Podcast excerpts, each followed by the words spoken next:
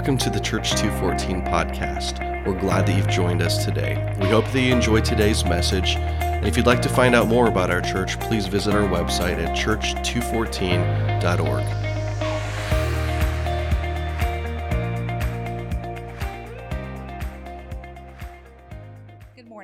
To see you all. I'm going to pray first. Lord, I just thank you for your presence. I thank you for your goodness. And Lord, I just ask that you would open our ears, open our hearts to your voice. It's what you have to say to us, Lord. And you know, that the hope is that we would be obedient in what you're calling us to do as individuals and as a church body, Lord. Amen. All right, so this is the last message in this Militant Hope series. They've all been so good, so if you missed any of those, you should definitely go listen if you missed one. Last week, Heather shared, and I just wanted to thank you because I know that it's difficult to get vulnerable and like share the personal side of our stories. That's really hard, so thank you for doing that. So, Militant Hope.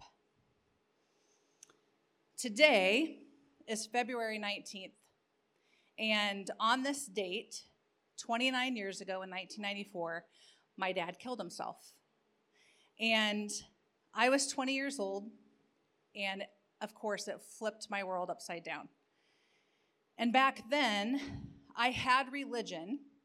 I had a lot of religion, but I didn't have Jesus. So the hope I had was in people. The hope I had was in my dad, was in my family, was in myself, it was in the world. And when I look back now, I realize how dark things were in the years following his death. And it felt very oppressive, but back then, I thought that's the way it was. I thought that's the way it would always be. And then when I was 28, Jesus saved me. And he called me. Yeah, thank you, Jesus. Thank you, Lord. Yes. And I answered the call. And I followed him. And that's when I realized what hope was and that it had a name. And his name was Jesus. So 6 years ago, when my brother unfortunately killed himself, it was dark, but this time there was hope in the darkness. This time it was almost as if I was somehow above it. And don't get me wrong, it was painful, it was devastating, it was really, really hard, and it still is. But my hope is no longer in this world, it's in the maker of this world. And that changes your perspective. That changes the way you see things. Hebrews 6:18 through 19. This is the Passion Translation. Don't let the Passion Translation scare you. It's actually very beautiful. And this puts it so perfectly. It says, "And now we have run into his heart to hide ourselves in his faithfulness. This is where we find his strength and comfort, for he empowers us to seize what has already been established ahead of time, an unshakable hope. We have this certain hope like a strong, unbreakable anchor holding our souls to God himself. Our anchor of hope is fastened to the mercy seat in the heavenly realm beyond the sacred threshold and where Jesus, our forerunner, has gone in before us." That is powerful, and I love that it says he empowers us to seize. What is ours? Seize is a militant word, isn't it? And when I think of militant, it actually makes me think of someone who is defiant. And not defiant like your 3-year-old telling you no every 5 seconds, but defiant in a good way. It means you're willing to challenge, to resist, or to fight someone or something when it sets itself up against what you know to be true. And I want to repeat that. Because it is good. Thank you, honey. So it means that you are willing to challenge, to resist, or to fight someone or something when it sets itself up against what you know to be true.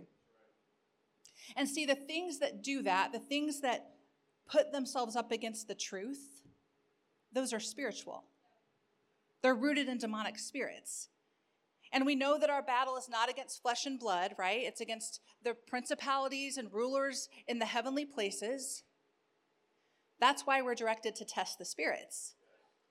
1 John 4:1 says, "Do not trust every spirit, but carefully examine what they say to determine if they are of God.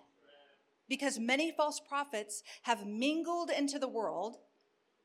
Here's the test for those with the genuine Spirit of God. They will confess Jesus as the Christ who has come in the flesh. Everyone who does not acknowledge that Jesus is from God has the spirit of Antichrist, which you heard was coming and is already active in the world. Is there an echo? Or is that just me up here? Is that okay? So testing the spirits. When you test the spirits against the knowledge of God, against his word, the truth, you're going to know what is truth and what is error, what is false. See, that's why this is important. His word is important. It's important to be filling yourself with his truth every single day. Whether you think you understand it or not, whether you feel like it or not, because it is supernatural. When you are in this word, reading it, something supernatural happens, and you'll be amazed if you actually get in here and start reading it, what the Lord will do. He'll help you remember things. He'll bring things to mind in certain situations. It's also important to listen to people, to follow people on social media, read books by people who are solid in the truth, who are not afraid to stand on what God says. Because see, listen, the enemy is crafty. The Bible uses that term, that he's crafty. And he loves to use words and he loves to use language that look the part, that look nice, because he comes as an angel of light. That's what Scripture says. But when you start to test the spirits against the knowledge of God, against his truth, you'll start to uncover things in your belief system or maybe people you've been listening to where it's like, no, you know what? There's some lies in what I was told and what I believed. Ephesians 4:4 says, "Then we will no longer be immature like children. We won't be tossed and blown about by every wind of new teaching. We will not be influenced when people try to trick us with lies so clever they sound like the truth." This is happening on a massive scale in our culture, where the enemy is trying to trick us with things that sound like the truth. But anything that denies the truth is Antichrist, because Jesus said, "I am the way, the truth, and the life." He is the truth. So everything that is true comes from him, and everything that is false comes from Satan. That's why Jesus said he called the devil the father of lies. That's interesting, isn't it? So remember this. Every time you're ever tempted to lie, remember that when you do, you're basically calling Satan your daddy. Yeah, that's convicting, isn't it? And I hope you remember this the next time you're tempted to lie. Oh, wait a second. Is Satan my daddy? Ouch, right? So anything that is Antichrist is inspired by doctrines of demons, by teachings of demons. And see, we're living in a culture where it's just woven into things all over. And most of the things, it's not very obvious. It might actually seem right or seem harmless. So when we're told to test the spirits, it means in everything. But we usually don't, because unfortunately, the bride has been sleeping. It really has. We have been lulled to sleep by the spirit of the age, by constant distractions, by our phones, by entertainment, by our own thoughts sometimes. And it's kind of like the story of Samson and Delilah. Judges 16:19 says, "Delilah lulled Samson to sleep with his head in her lap, and then she called in a man to shave off the 7 locks of his hair. In this way, she began to bring him down, and his strength left him." Because remember, his strength, his authority, and power were in his hair. He was not to cut his hair. So his power and authority were stolen from him because he allowed something that looked nice, something that looked beautiful and harmless, to make him so comfortable that he became complacent. And you cannot be complacent and militant at the same time. But it's much easier to be complacent than to be courageous. I believe complacency is a product of fear. We become complacent because we have this fear of confronting things, fear of man, fear of facing the truth, fear of rejection, fear of death, fear of being judged. Fear, fear, fear. But when your hope is so rooted in and fixed on Jesus, there will be no fear when it comes to challenging and resisting the enemy. And let's look at the story of Goliath, for instance. So Goliath is taunting the Israelite army. He's mocking the army. He's mocking God. And the entire Israelite army is cowering in a tent along with their king. And in that kind of situation, you know, most people are going to walk into that tent and they're going to agree with the hopeless attitude. They're going to come under that spirit of fear that has subdued the entire army. But not David. David wasn't even old enough to be in the army, but here he comes. He's got like his bread in one arm and cheese in the other because he's coming to nourish the troops. And he walks in and he's like, hey, who's this? Who's the big dude out there mocking God? Is anybody going to take care of this? He said, okay, I'll take care of it.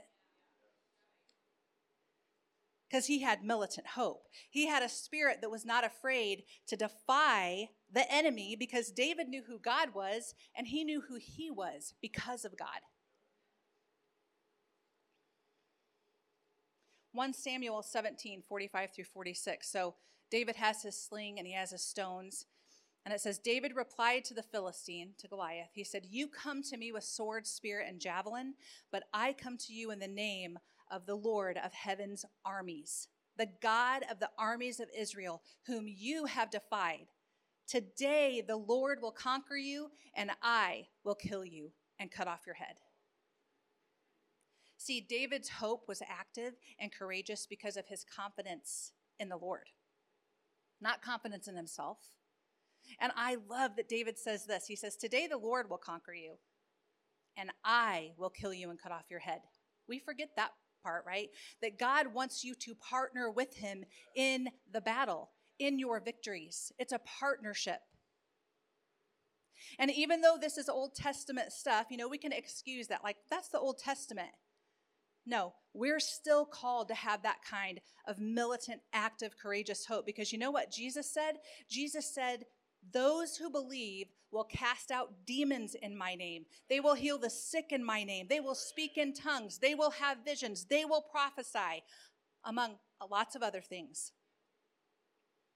Do you think it will take militant hope to do those things, to step into those things, to defy the enemy? Yes, it will. But see, we have an enemy who is also militant in his desire for killing, stealing, destroying, for silencing the enemy, for stealing your faith. And he's counting on us to partner with a spirit of fear and stay in the tent with all the others. But that's not what we're called to do. We're called to militant hope.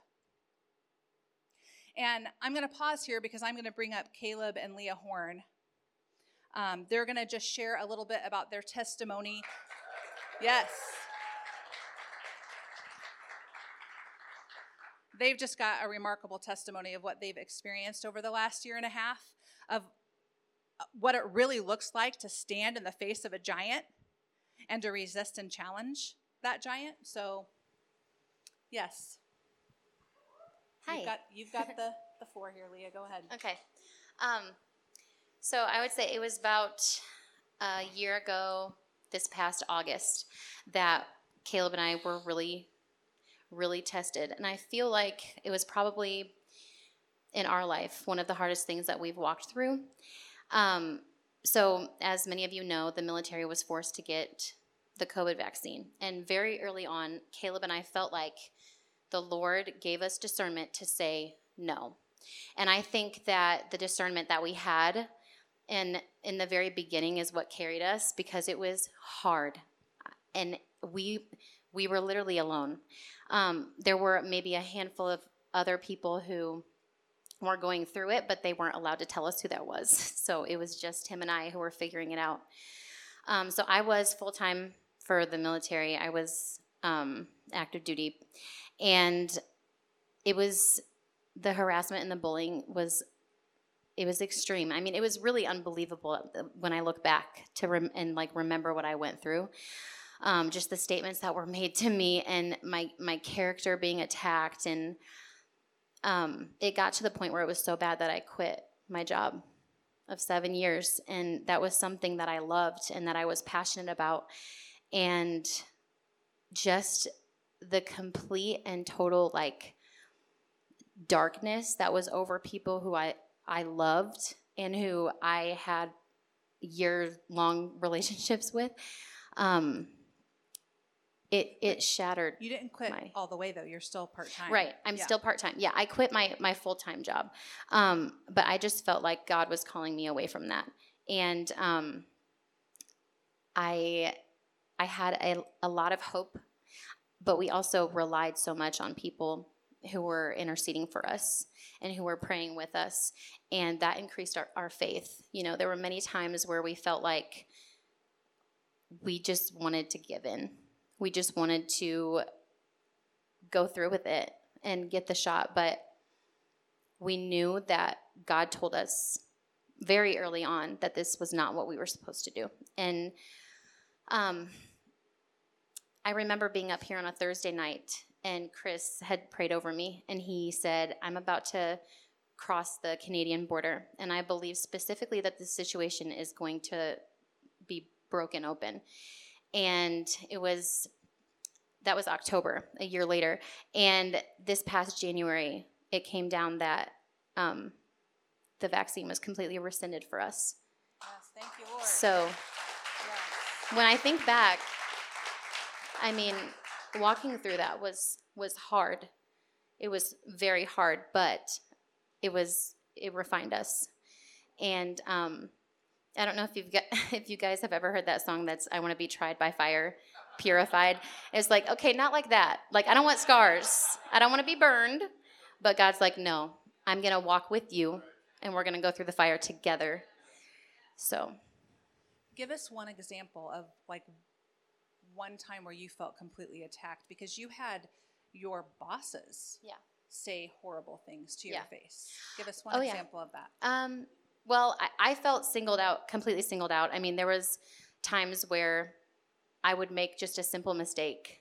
And one example of that, I mean, I was screamed at, right here in my face in front of multiple people. Just things like that have never happened to me before that I experienced. And I was called a dirty hippie. Wow. Wow.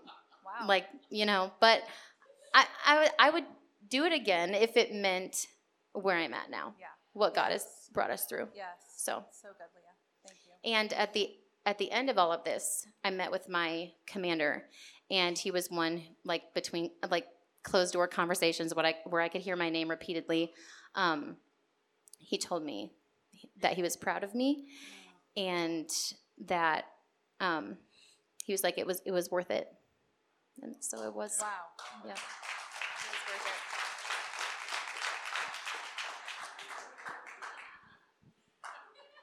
it. Hello. I don't do this, so a little nervous. What is it, July of 21, things started kind of coming down. That sound like we're going to have to get the vaccine. If you know me, I'm a rule follower by nature, but as I get older, I call BS when I see it, and this didn't check out, and I've gotten other vaccinations or whatever I needed for the military. There's no factor. This one, I just felt like a strong pull in my heart, you gotta stand up, dude. And however it shakes out, it shakes out.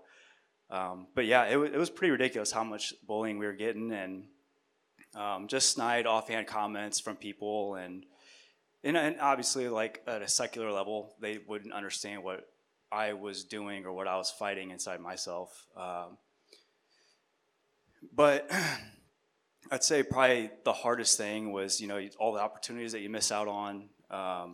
You know, you don't get to deploy on any trips. I was watching people basically just sell their soul, essentially, just to go on a couple-week-long trip to Germany or something like that, which, hey, sounds super awesome. I was supposed to go on that one too, but I just felt like I can't cave. I can't cave. I'm not going to trade in 2 weeks for a life. You know, if something does go awry with this vaccine, like what are my kids going to do? What is my wife going to do? Like, they still need their father and their husband.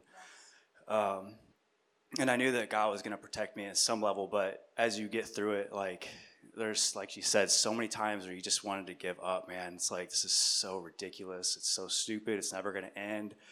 And then, you know, thankfully it took so long to get our religious exemptions denied that it was basically done with. And so after, 390 days or something like that of waiting, they gave me my denial. I had 5 days to respond an appeal or to go become compliant, basically, or I'd be getting pushed out. So my lowest moment was when that happened. There was a court case going on through the federal judge in Ohio, and I'm like asking my commander, I'm asking my chaplain, I asked our JAG, which is like the entire base's lawyer, essentially, and he's like, I do not answer to you. He's like, I advise command. He's like, I can't. I'm like, I just need you to read this paper, dude. Like, am I covered? And he's like, I can't tell you that. And I'm like, I had never felt so dark. But hey, what do they say? The darkest hour of the night comes before the dawn. So, like 3 weeks after I put my strongly worded, professionally worded appeal in, it was rescinded, and the whole time, and Phil, your tattoo, 144, all throughout rugby and all that, like that's been my verse throughout this whole thing, Psalm 144, and man, it was tough. There was some dark moments, man, and I was like, you had talked about like the spirit of fear and how disengaged you can become. I was very disengaged. I was not me at all, and it's just you feel like the weight of the world's on you and there's just no way out. But let me ask this so that they understand this part of it. So there's hundreds of people out on that base, right? And did you have anyone that was standing with you against this mandate? No. There was maybe on the entire base there was 1,300 people or so. I think there was less than 10 that were unvaccinated. There was less than five in our maintenance group, but we didn't know. Mm-hmm. And I was the only full-timer that wasn't. So any word about the vaccine and the meeting minutes that goes throughout the entire maintenance group of 400 people, it's like, everybody knows that's Caleb Horn. So there was no hiding from that. So you very much feel like you're walking around with a target on your back. So, and of course, people take things personally and take personal jabs at you. But then there's other people that, even though they got the vaccine, like they were rooting for you and kind of helping you push through.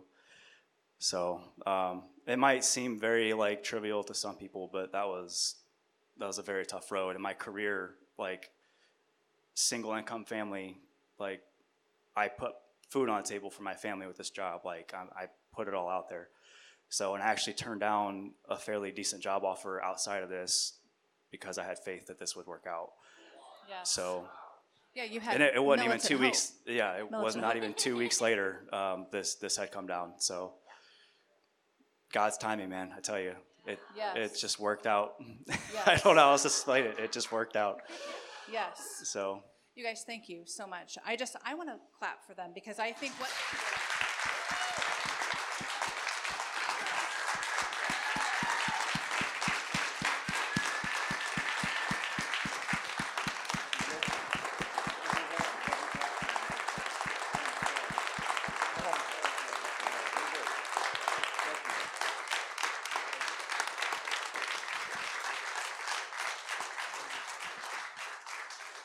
Because I'm completely inspired by their militant hope and by their courage. Because if we were to all really process what that meant to do what they did and to stand in that kind of circumstance in the military, and to not buckle. I mean, I know at times maybe it felt like you were buckling under fear, but they didn't. They did not buckle because God was the commander on your side. So thank you, Lord, for what you did through Caleb and Leah. And you guys, thank you for being willing to even come up here and share. So we love you. Thank you. I just want to say one thing. Yes, I totally forgot. I literally had it written down here. You talked about giving new faith last week. We got baptized right after our wedding in November of 2020. And I think that like renewed my faith and like made us strong enough as a unit, us both, because we both need each other. We were both on different days like saying, screw this dude, we're getting it. And the other one would be like, no, idiot, don't. Stop being a sissy. Just deal with it. But that renewed faith is what pushed us through. And I firmly believe that if we wouldn't have chosen as a family to get baptized again and to give our lives to our Jesus, there's no way we would have got through it. So good. So good.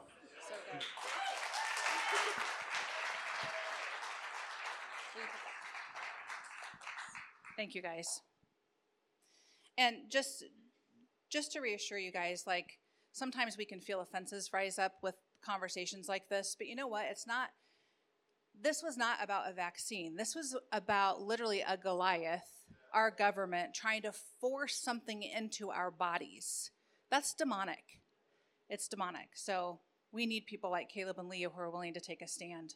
And it's a beautiful picture of militant hope, right? To come out on the other side of this battle and be victorious because God showed up, because God was faithful. And it reminds me of one of my favorite verses, we will see the goodness of the Lord in the land of the living. This is a picture of that. So I'm so proud of you guys for challenging and resisting the enemy when he was setting things up against the truth, what you knew to be true in your heart. And I know that wording, like challenging, resisting, and fighting, I know there's Christians who it makes you feel uncomfortable because you're like, does that really fit with what we're supposed to do as Christians? It does, 100%. It fits into what we're called to do while we're here on this earth. We're in the world but not of the world.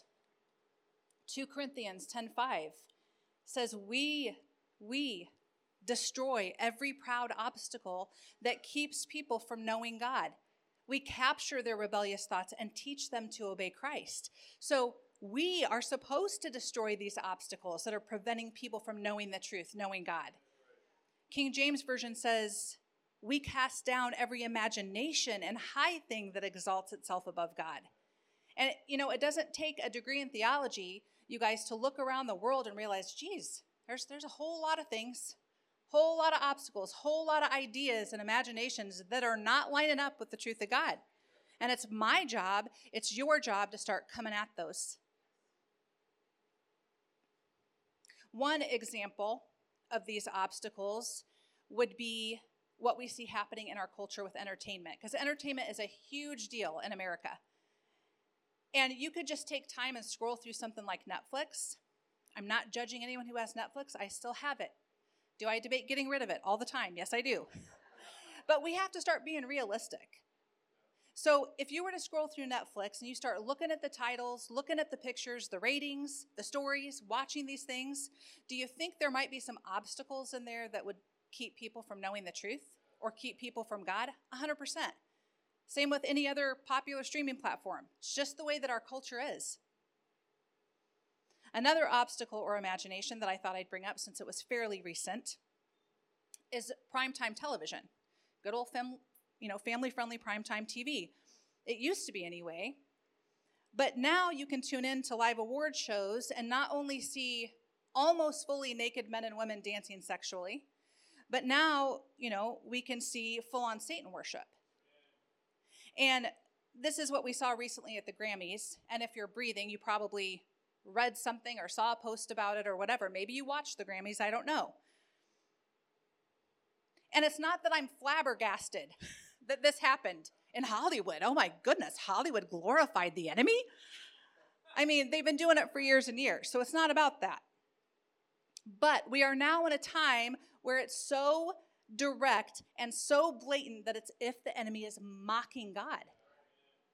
He's saying, look at my platform. Look at the attention I'm getting. Look at my influence. Look at my fame. Look that even your people that would call themselves your followers, they're here partaking, or they're partaking in their own living rooms, whatever. And it's not that I even care to bring more attention to it, because you know what? Satan is a defeated foe. We don't have to fear him. He doesn't get any glory. But I bring it up because something like the Grammys, which millions of people watch, and the age demographic is the younger generation, that is being used as an obstacle to keep people from knowing God. It's being used as a place to exalt wickedness and evil.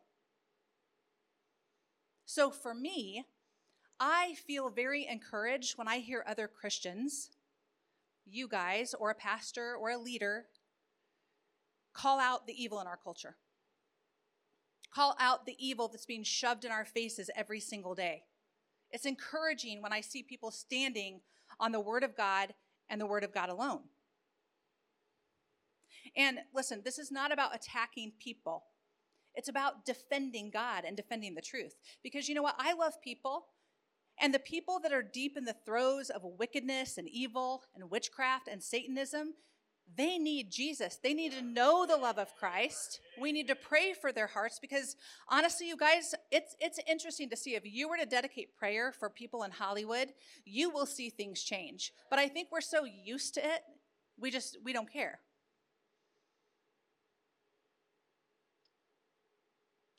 I don't see a lot of people, a lot of Christians that are willing to stand boldly on the truth, which probably is why we are at where we are at as a society, where now there's this tangible evil presenting itself boldly every single day in all sorts of situations. Because you know why? When evil is not being challenged or resisted, it gets cocky.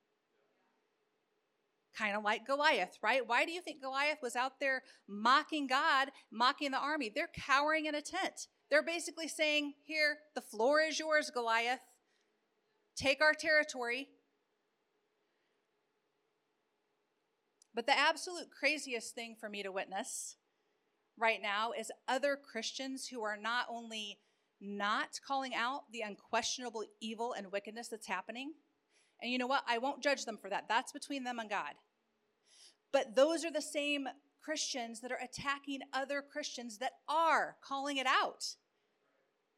That's insane. That's like an upside down world. And I'm just going to give you a couple of quotes. One quote is from a guy he's super popular and he's awesome, and I'm going to keep praying for him and support him, but I think he's wrong. And this is what he said. He said, one thing I know about Sam Smith's Grammy performance is that I wouldn't have even known about it if I wasn't constantly being told I should be upset about it. That's also true for most of America. There's a lesson there. I'm not upset about it. I don't take offense where it doesn't belong. Okay? Well, first of all, maybe that's part of the problem. Like, if you don't have some sort of awareness of the evil around you, how can God use you to combat it?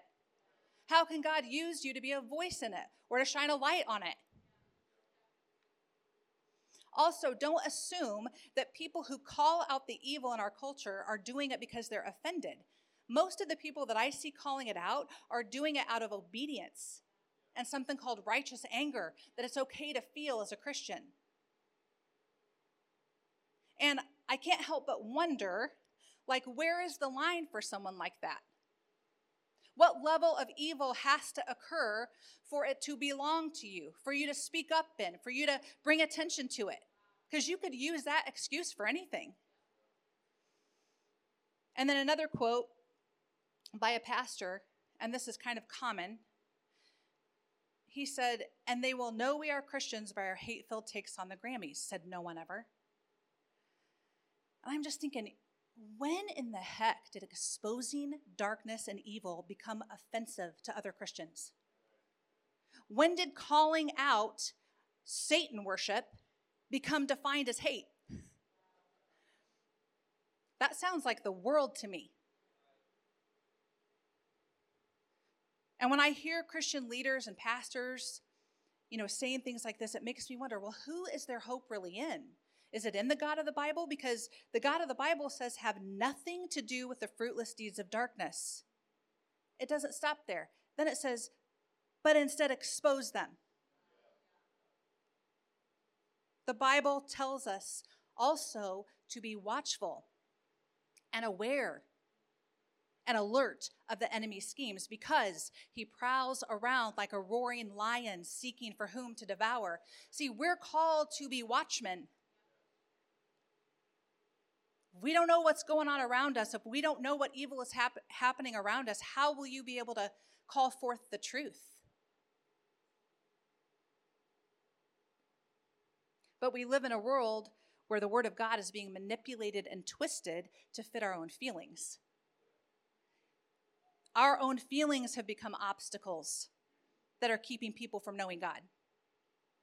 Maybe even keeping ourselves from knowing God fully and the truth fully. Because listen to what Jesus says in John 8:31-32. It says, Jesus said to the people who believed in him, "You are truly my disciples if you remain faithful to my teachings, and you will know the truth, and the truth will set you free." Remaining faithful to what he says.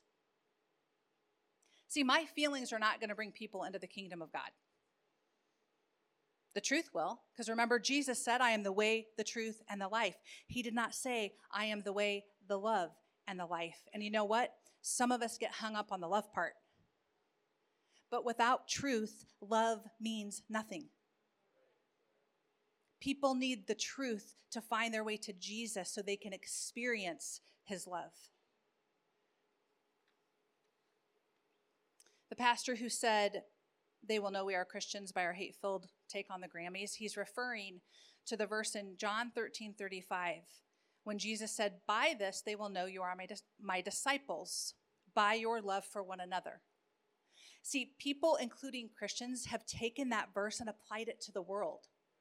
But Jesus didn't say, "They will know you are my disciples for your love for them," for the world. He said, "They will know you are my disciples by your love for each other." Now that's a whole other message, right? Because when I look at the church, especially in America, I think, man, I've not ever seen something so divisive and backbiting, competition between churches. It's ridiculous. Things have become so muddied, and it's becoming harder and harder to see the truth through lies. It's becoming more challenging to be the one that doesn't bend when it comes to the truth of God. That's why it takes a militant kind of hope. It takes courage to be a David in the midst of an army cowering in a tent. So my encouragement to you is to stop underestimating the power of God in your life when you take a stand against the enemy. See, most of the time, your militant hope, your courage, the times when you challenge and you resist the enemy, it's not just about you. You might think it's just about you in the moment, but your courage usually has repercussions that reach far into the spirit realm. You may not even know or understand the giants that are being knocked down because of your courage. In the book of Esther, we always kind of talk about and see Esther's courage in that story about how, you know, if she went before the king without being invited, she could have been killed. So we kind of focus on her courage, and we kind of overlook Mordecai's courage. Mordecai was Esther's cousin who had adopted her because her parents died. And the story is that the king of Persia was looking for a new queen. He sends out the notice to the kingdom, inviting all the virgins to come to his palace so he can choose the new queen. And he chooses Esther. He crowns her as queen. And then it says Mordecai becomes a palace official. So he's there. He's able to still be with Esther. And in Esther chapter 2, it says this. It says, "One day as Mordecai was on duty at the king's gate, two of the king's eunuchs who were guards at the door of the king's private quarters, became angry at King Xerxes and plotted to assassinate him. But Mordecai heard about the plot and gave the information to Queen Esther. She then told the king about it and gave Mordecai credit for the report. When an investigation was made and Mordecai's story was found to be true, the two men were impaled on a sharpened pole. Now, Mordecai could have said to himself, you know what, I'm not going to take offense where it doesn't belong to me. They're the ones mad at the king, not me. But instead, he did involve himself. He did say something, and the men's evil plan was turned around on themselves. Then we read that the king appoints a man named Haman to a position that made Haman the most powerful official in the empire. And in Esther chapter 3, it says this, all the king's officials would bow down before Haman to show him respect whenever he passed by, for so the king had commanded. But Mordecai refused to bow down or show him respect. Then the palace officials at the king's gate asked Mordecai, why are you disobeying the king's command? They spoke to him day after day, but still he refused to comply with the order. So they spoke to Haman about this to see if he would tolerate Mordecai's conduct, since Mordecai had told them he was a Jew. When Haman saw that Mordecai would not bow down or show him respect, he was filled with rage. He had learned of Mordecai's nationality, so he decided it was not enough to lay hands on Mordecai alone. Instead, he looked for a way to destroy all the Jews throughout the entire empire of Xerxes. So Haman ends up manipulating the king into issuing this decree, to destroy all the Jews. And Haman's feeling pretty good about himself. And it says this, it says, Haman was a happy man as he left the banquet. But when he saw Mordecai sitting at the palace gate, not standing up or trembling nervously before him, Haman became furious. See, the enemy becomes furious when God's people challenge and resist him. Mordecai was defiant in a good way because he had militant hope. He was not going to bow down to anyone but God, and Haman wanted to kill him for it. And he didn't want to just kill Mordecai, but he wanted to kill all the Jews because I think he knew that there would probably be others like him that would resist him and challenge him. And as the story goes, Mordecai learns of this evil plan. He tells Esther. Esther's nervous at first, thinking, I can't do this. I could be killed if I just show up before the king. And Mordecai encourages her, and he says, perhaps you were made queen for such a time as this. Caleb and Leah, perhaps you were in the positions you were for such a time as this. There's no doubt about that. So Esther had the courage. She put her life on the line. She goes before the king. She's like, I'm a Jew. Mordecai, the guy who saved your life, my cousin, he is a Jew. And Haman tricked you into issuing this decree. And the king was not happy with Haman. And it says this, it says, one of the king's chamberlains said, Haman has set up a sharpened pole that stands 75 feet tall in his own courtyard. He intended to use it to impale Mordecai, the man who saved the king from assassination. Then impale Haman on it, the king ordered. So they impaled Haman on the pole that he had set up for Mordecai.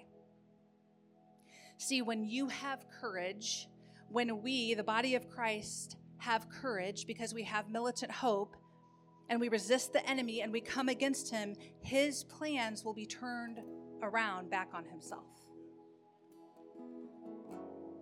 Haman's plans failed because of someone else's courage, because of someone else's militant hope, because of someone else's voice, because of someone else's courage to speak up, because someone wasn't afraid to challenge and resist evil. And when you look at the story, you see that Mordecai and Esther, they were actually part of the tribe of Benjamin. And in Genesis 49, Jacob, who had 12 sons, Benjamin was the youngest. He was speaking a blessing over each of his sons. And he said this about Benjamin. He says, Benjamin is a ravenous wolf, devouring his enemies in the morning and dividing his plunder in the evening. And then when you read about Benjamin, that tribe was known for their courage, known for their skill in battle. So it's not surprising that Mordecai and Esther, that would have been their lineage. But you know what? It shouldn't surprise you when you're also called to that kind of courage, to that kind of militant hope? Because do you think Jesus died and rose and then sent his spirit so we could just sit quietly and be comfortable and wait for his return? No, he gave us his spirit that we might live by his spirit with courage to do the things he's called us to do. Cast out demons, heal the sick, speak in tongues, prophesy, bring the kingdom of heaven to earth. It will take militant hope to do that. It will take courage for you to stand up and do those things and to resist and challenge the enemy.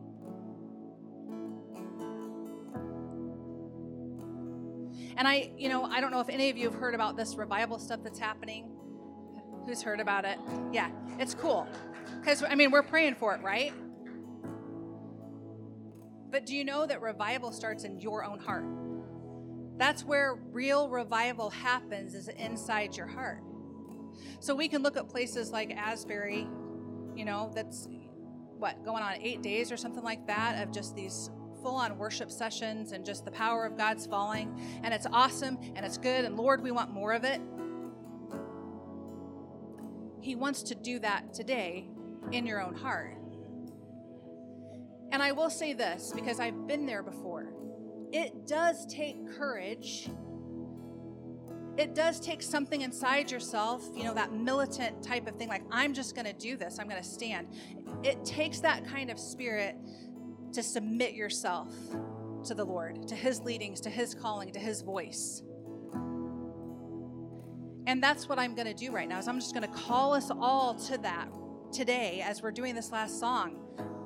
Whether it's in your seat, whether you come to the altar and you ask the Lord, God, pour out your spirit in my life. Lord, give me the courage to stand in this culture, in this time.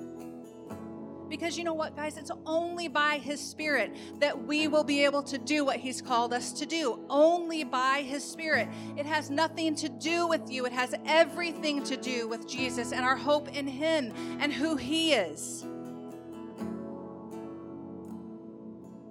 We got to lay our pride down. Jesus, I want more of you, Lord. Jesus, I want more of you, God. And I know there are people in this room today, in this place today, that they are desperate for more of you, God. And so, Lord, I pray that as we go into this last song, that we would feel and see your tangible presence, God. God, I thank you for what you're doing in the earth, what you're doing in this place, in this body.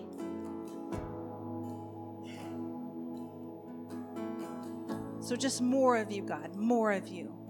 Thank you, Jesus.